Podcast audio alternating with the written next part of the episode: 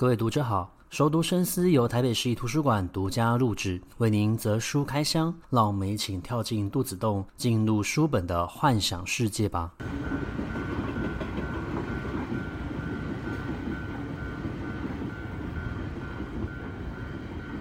各位听众好，欢迎回到熟读深思。这礼拜我们要介绍的是一部台湾小说。那么这部台湾小说呢，叫做《海丰酒店》哦。那《海丰酒店》的创作者、作者，他是台湾知名的文学作家，叫做吴明益。那么《海丰酒店》这一本小说很有趣，它的故事设定在花莲，其实是呃吴明益先生他在一次上课的时候呢，他认识了一位画家，他姓陈。那么他发现到这位画家的背景非常的有趣，他有经营过酒店，非常懂得画画。而且呢，他也告诉了他非常多有关于这个呃自己自身所经历的一个故事。最后呢，他就决定要把这个故事，呃，以一个小说的方式来进行发表哦。所以，他其实是有参照了部分真人真事去改写而成的。那他当然也做了非常多的一个功夫，包括在这个小说里面，其实有运用到非常多有关于泰鲁格族的历史还有语言哦。也因此，他有请教过专业的人士去修正他所使用的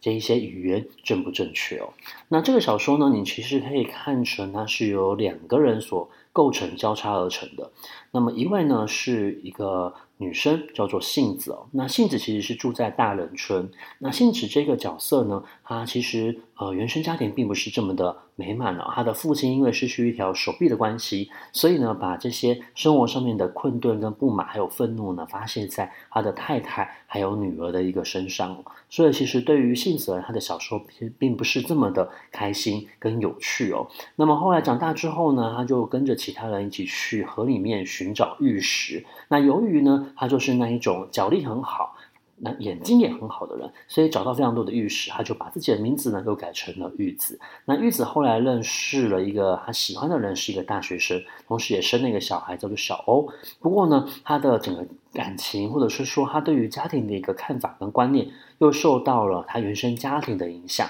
所以其实，嗯，他的他的先生后来是没有在一起的。同时，他也不知道如何去照顾小欧这一个小孩。后来才发现到，当小孩想要哭喊的时候呢，他就必须要很用力的抱住他。其实这是一种传递身体的一个温暖，让对方感觉到你的心跳。那他的情绪呢，其实是会慢慢的稳定下来的。那么玉子后来就带着小欧一起回到了这一个他曾经去过的地方，也就是海丰村哦。那海丰村这个地方有一个地方，它叫做海丰卡拉 OK。那么这那是因为它是在海丰村一个靠近海岸的地方，海鸥海风非常的强烈，所以叫做海风卡拉 OK。那么村里面的很多人都会聚集在海风卡拉 OK 里面唱歌，甚至也讨论一些事情哦。那后来玉子来到了海风村，他也来到了这个海风卡拉 OK。那么海风卡拉 OK 的老板娘，其实在过去曾经救过他哦。那当个时候啊，他回到了海丰村，回到了卡拉 OK，他就提出了他希望可以留在这个地方工作，因此他就成为了这个地方的第二任老板娘，然后把海丰卡拉 OK 改成海丰酒店哦，开始了他传奇的一个故事哦。那么我们刚刚讲过，玉子那时候是一个小孩，他却来到了海丰村，是因为他穿越了山洞。他在穿越山洞的时候呢，就认识了另外一位主角，他是一位原住民的一个小孩，后来就长大成人了。那当时他们在这个山洞里面相遇，是因为这个原住民的青年他在。找他的狗啊，他有发现有一只狗非常的好，他一定要它成为他自己的一个猎犬哦，是一个白色的狗，所以他就追了进去哦。那么就在山洞里面呢，遇见了杏子，那两个人就约定好了要往彼此呼唤自己名字的地方呢而去。因此，呃，玉子他就穿越了山洞，然后来到了。非常远，距离他原本生活地方非常遥远的这个地方就叫做海丰村。那同时，这个原住民的青年呢，他就去到了呃杏子家，然后呢，也是距离非常遥远的一个大人村哦。那么他们两个人之间这个非常奇幻的一个相遇呢，就在一个晚上就差不多结束了。因为后来家长就呃知会了这个警察，然后就找到了对方，然后也就各自回到了各自的家庭，直到长大之后才重新相遇哦。那么，呃，玉子回到了这一个海丰村，其实已经是他长大的时候了。这个时候的海丰村其实变化非常的大，他们面临的其实是一个环境的一个变化，也就是呃有政治的前科，然后商人他们说要来开发这个地方，说这个地方可以生产水泥哦。那我们。应该大家多少都有印象，也去过花莲旅行。我们去花莲旅行的时候，快要到花莲的时候，一定就会先经过秀林乡的和平这个地方，它其实就有一个台泥的水泥厂。所以其实故事里面呢，这个泰鲁格族他们就是生活在这个地方。有趣的也是非常讽刺的，就是现在其实在这一个台泥水厂这个地方，和平他们其实是有成立一个文创园区。那文创园区里面就写到，他们其实是跟泰鲁格族相互合作，而且他们提供了当地的就业机会。也有很多的泰鲁格族的族民呢，就因此到了水泥厂工作，获得了一个一技之长，然后可以养活自己哦。可是对于这些泰鲁格族的族民来说，其实他们是一种原来的族领族民之地呢，他们被剥夺了，他们被呃这些商人呃就是得到了这些土地，离开原来他们自己生活的这一块土地，必须要去到新海丰村生活。那我觉得它里面讲到一件事情很有趣啊。他说：“为什么要成立一个保护区来保护我们？我们难道是所谓稀有濒临绝种的动物吗？我们泰鲁格族，我们原住民原本就跟汉人一样，都是人，我们地位是平等的。可是呢，他们却把我们当成好像是一种奇珍异兽，然后说赶就赶，就把我们赶出我们自己原来的一个。”领地了，然后叫我们去其他的地方生活。他们只觉得需要付我们一笔钱就可以解决掉这一件事情了。而他们摆平我们的方式，当他发现到我们不愿意配合的时候，他们只不过是想要从自己的口袋里面再稍微拿出多一点点的钱，看可不可以就就此把我们搞定了。所以他们其实对于呃水泥厂开发的这件事情，在小说里面，他们觉得其实这是一种掠夺。他我我们把我们。被人家赶走了，我们不能够再生活在这一个我们的祖先、我们的祖灵留下来的一个土地。可是结果，我们还必须要感恩戴德，我们还必须要感谢他们提供给我们就业跟工作的一个机会。可是我们其实是没有被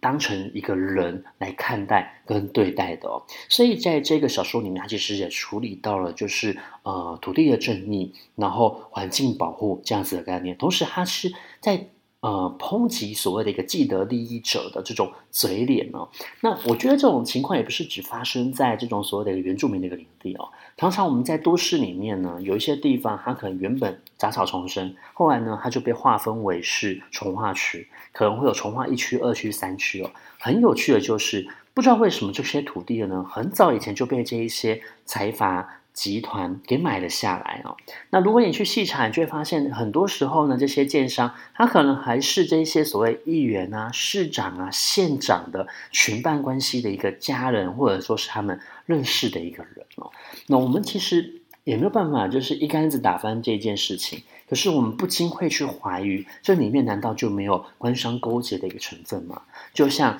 呃，这个小说里面。这个原住民族泰鲁格族的族长呢，他的外号叫做歪脖子。歪脖子其实他在看待呃这个领地被要被所谓的一个汉人剥夺的时候，他其实是非常犹豫的。他其实想要劝他的族民应该要团结在一起，我们应该要拒绝这样子的事。可是呢，这些政治掮客又不放过他哦，所以他夹在中间，其实是非常。难做人的，那么他其实是一直在想着，到底为什么我们必须要牺牲自己来满足他人？甚至其实在这块地上面呢，突然之间就盖起了非常多的砖瓦屋，然后有很多人去种植，根本无法在这一块土地上面呢长出来的作物，而这些人都是汉人，他们听到了就是这块土地即将要被。啊、集团买走，然后现在是在买这些土地的时候呢，他们就直接进来，假装自己就是这块土地生存的一份子，然后只为了要获得到这些利益，因此这一些补偿其实又没有真正的落到了这一些该补偿的人身上哦。那么。这个小说呢，它就散发出一件事情：当这些原住民拿到了钱之后，他们先去买了车，他们觉得这些车非常的好，每个礼拜都要开一次。但是后来呢，他们也不知道拿这些车该怎么办才好哦。那么这些车对于他们来说，就只是一个身外之物，就好像这个歪脖子，他要选村长的时候，他的家人就告诉他：你要成为一个村长。你就是必须要以整个村的利益为前提哦。那他也觉得，为什么要去学习数学呢？因因为这个歪脖子其实他原本是一个大学生，后来中途辍学了，他数学非常的好。可是他的家人就说，为什么要去学习数学？因为对于原住民来说，只要超过二十。就是不用再算啊，因为二十以上就是一个非常庞大的利益，应该要把这个利益分享给所有的一个族民哦。你可以发现，他们其实是以一个团体的利益作为优先，而不是以个人的利益作为优先哦。那我们刚刚讲到，呃，这个。小女生、小男生，他们在小时候穿越了这个山洞。山洞其实也可以分成两个东西来谈，就是很有趣的。在山洞呢，它其实是一个可以去找到巨人哦。那巨人其实是一直穿插了这个小说非常重要的一个关键，因为这个巨人其实有三种不同的一个隐喻。首先呢，这个巨人，呃，大人是看不见的，只有小孩。例如说小欧，例如说这个所谓的一个食蟹獴，或者说是呃这个两个小孩，他们其实略多略少的有感觉到巨人的一个存在哦。巨人其实相当于来说，他说是一种自然的一个比喻，尤其是当他描写到这些巨人因为人类的关系一个一个倒下去的时候，其实象征的是一种环境上面的破坏。可是呢，吴明益他在他的小说后记里面也有讲到哦，他说这个巨人呢，其实也象征的是这个水泥墙，它就好像是一个无形的。巨人一直在在那个地方，你赶也赶不走他。他其实是一个既得利益者的利益，同时也是一种权力上面的一个失衡。你可以把它看成，它是一种土地权力的一个白色巨塔般的一个存在，它带来非常强烈的一个压迫感哦。那么这个巨人同时也象征的是一种回不去的纯真，因为在这个小说里面，只有小孩可以看得见。大人其实是看不见他的，而这些人呢，他们必须要穿过山洞，才有办法找到这一个巨人。其实，所以你可以看成这个山洞其实还可以算是一种现实与奇幻之间非常模糊的一个地带哦。那么，其实，在文学创作里面，他们非常喜欢用到山洞这样子的一个比喻，好比说，在非常知名的一个德国影集叫做《Dark》。大壳里面还有一个山洞，这个山洞呢，它里面其实算是一个核能发电厂的一个嗯储藏废料的一个地方。那因为核能发电厂的关系，所以产生了一个时空上面的异变，都出现了时空旅人哦。大壳最精彩就是大概在第三集到第四集这个地方的时候，你突然发现到，原来他把前面这些铺梗串联在一起，它其实里面有一些人是从未来穿越到过去的。那么导致于他的心思非常的脆弱、跟敏感和忧郁，因为他没有办法说出这个真相哦。同时，它其实也象征的是每一个人穿越这一个山洞，都会获得一个新的身份。你其实随时都可以重来，但是不见得是你所喜爱的未来，或者说是过去。亦或你回到了过去，你必须要永远的、不停的等待有人来。拯救你哦！那其实，在村上春树的《E.Q. 八四》或者说是《世界末日与冷酷历境》里面，都有类似像这样子山洞的一个存在哦。有趣的就是，在《世界末日与冷酷意境》里面的这个山洞，或者说是我们讲所谓的一个地底下，它其实是一种所谓的一个现实跟我们的一个潜意识模模糊糊的一个地带。到最后，两个故事会完全的走在一起，代表的其实是意识上面的一个整合。那我们前面讲过，在这个小说里面，它有讲到环境保护，有讲到土地正义，又谈到呃泰鲁格族他们的一个主史，他们开发，他们对于这一块土地上面的一个看法哦。那么有趣的就在于呢，其实呃，他也处理了蛮多有关于原生家庭对你个人的一个影响哦。那像我最近就看到了另外一部动画，它叫做《铃芽之旅》哦。那《铃芽之旅》其实就是呃女主角铃芽。有一天遇上了一个男生，这个男生其实他叫做闭门师，他必须要去关闭在这块日本大地上面所出现的非常多道门哦。这些门里面其实藏着的是一个呃死人的一个世界，你可以看见是一个彼岸花的另外一端，只有死人才可以去的。同时呢，这个地方如果失去平衡的话呢，里面的呃神明就会被放出来，破坏之物就会被放出来，这个时候就会引发非常强烈的一个地震。那因为灵芽的关系，所以这个原本镇守的守护神。之一呢，就是失去了所谓的一个限制，它就恢复自由了。那也导致的是日本的各地呢，就开始发生频繁的发生地震哦。那么它以现实为主，过去为辅，也慢慢的带出了女主角身上的创伤，包括她的母亲去世，她的阿姨领养了她，可是他们两个人非常小心翼翼的过生活，都生怕彼此呢会有所不满。其实他们就是太过于在乎对方了，所以反而伤害了。对方哦。那铃芽之旅的最后，他其实是发现了自己的想要，同时呢，他也真真正正的去面对他心里面的一个创伤，和说出自己心中的一个话哦。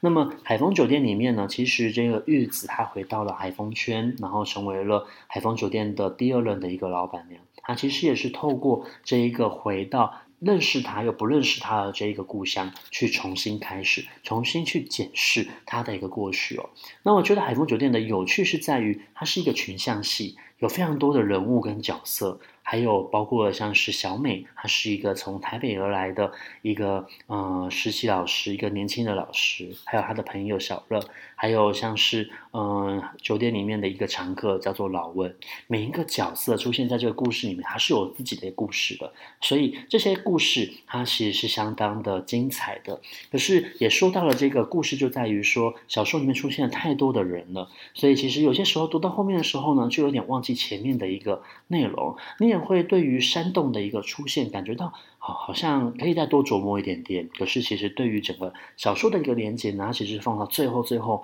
才感觉到了这个山洞比较重要的场景跟存在哦，也是我觉得稍微可惜一点点的一个地方哦。那这个小说其实还是蛮有趣的，而且是非常吴明义的一个风格。因为吴明义的作品其实呃在近年来，它其实都是跟自然保护有关，包括它最有名的《复眼人》。那另外像是他所创作的呃《单车失窃记》，或者说是在上一本的《孤屿之地》，还讲的是云豹，其实也都是多越多越少跟环境有所关心，跟一个人的过去有所关系的。那在这个海丰酒店里面，我觉得最大的特别点是在于，他把很多的文字化繁为简，所以其实是非常适合呃比较少读文学作品的读者，他可以比较容易进入到这个小说里面的创作情境哦。那今天。就分享这部作品，还有相关的一些些呃电影或者说是文学小说，让大家可以趁着这个暑假，可以借一些书来，借一些电影来，好好的观赏哦。那我们在下一集的空中书房再见。如果喜欢我们今天节目内容的话，也欢迎分享给你喜欢阅读的朋友。拜拜。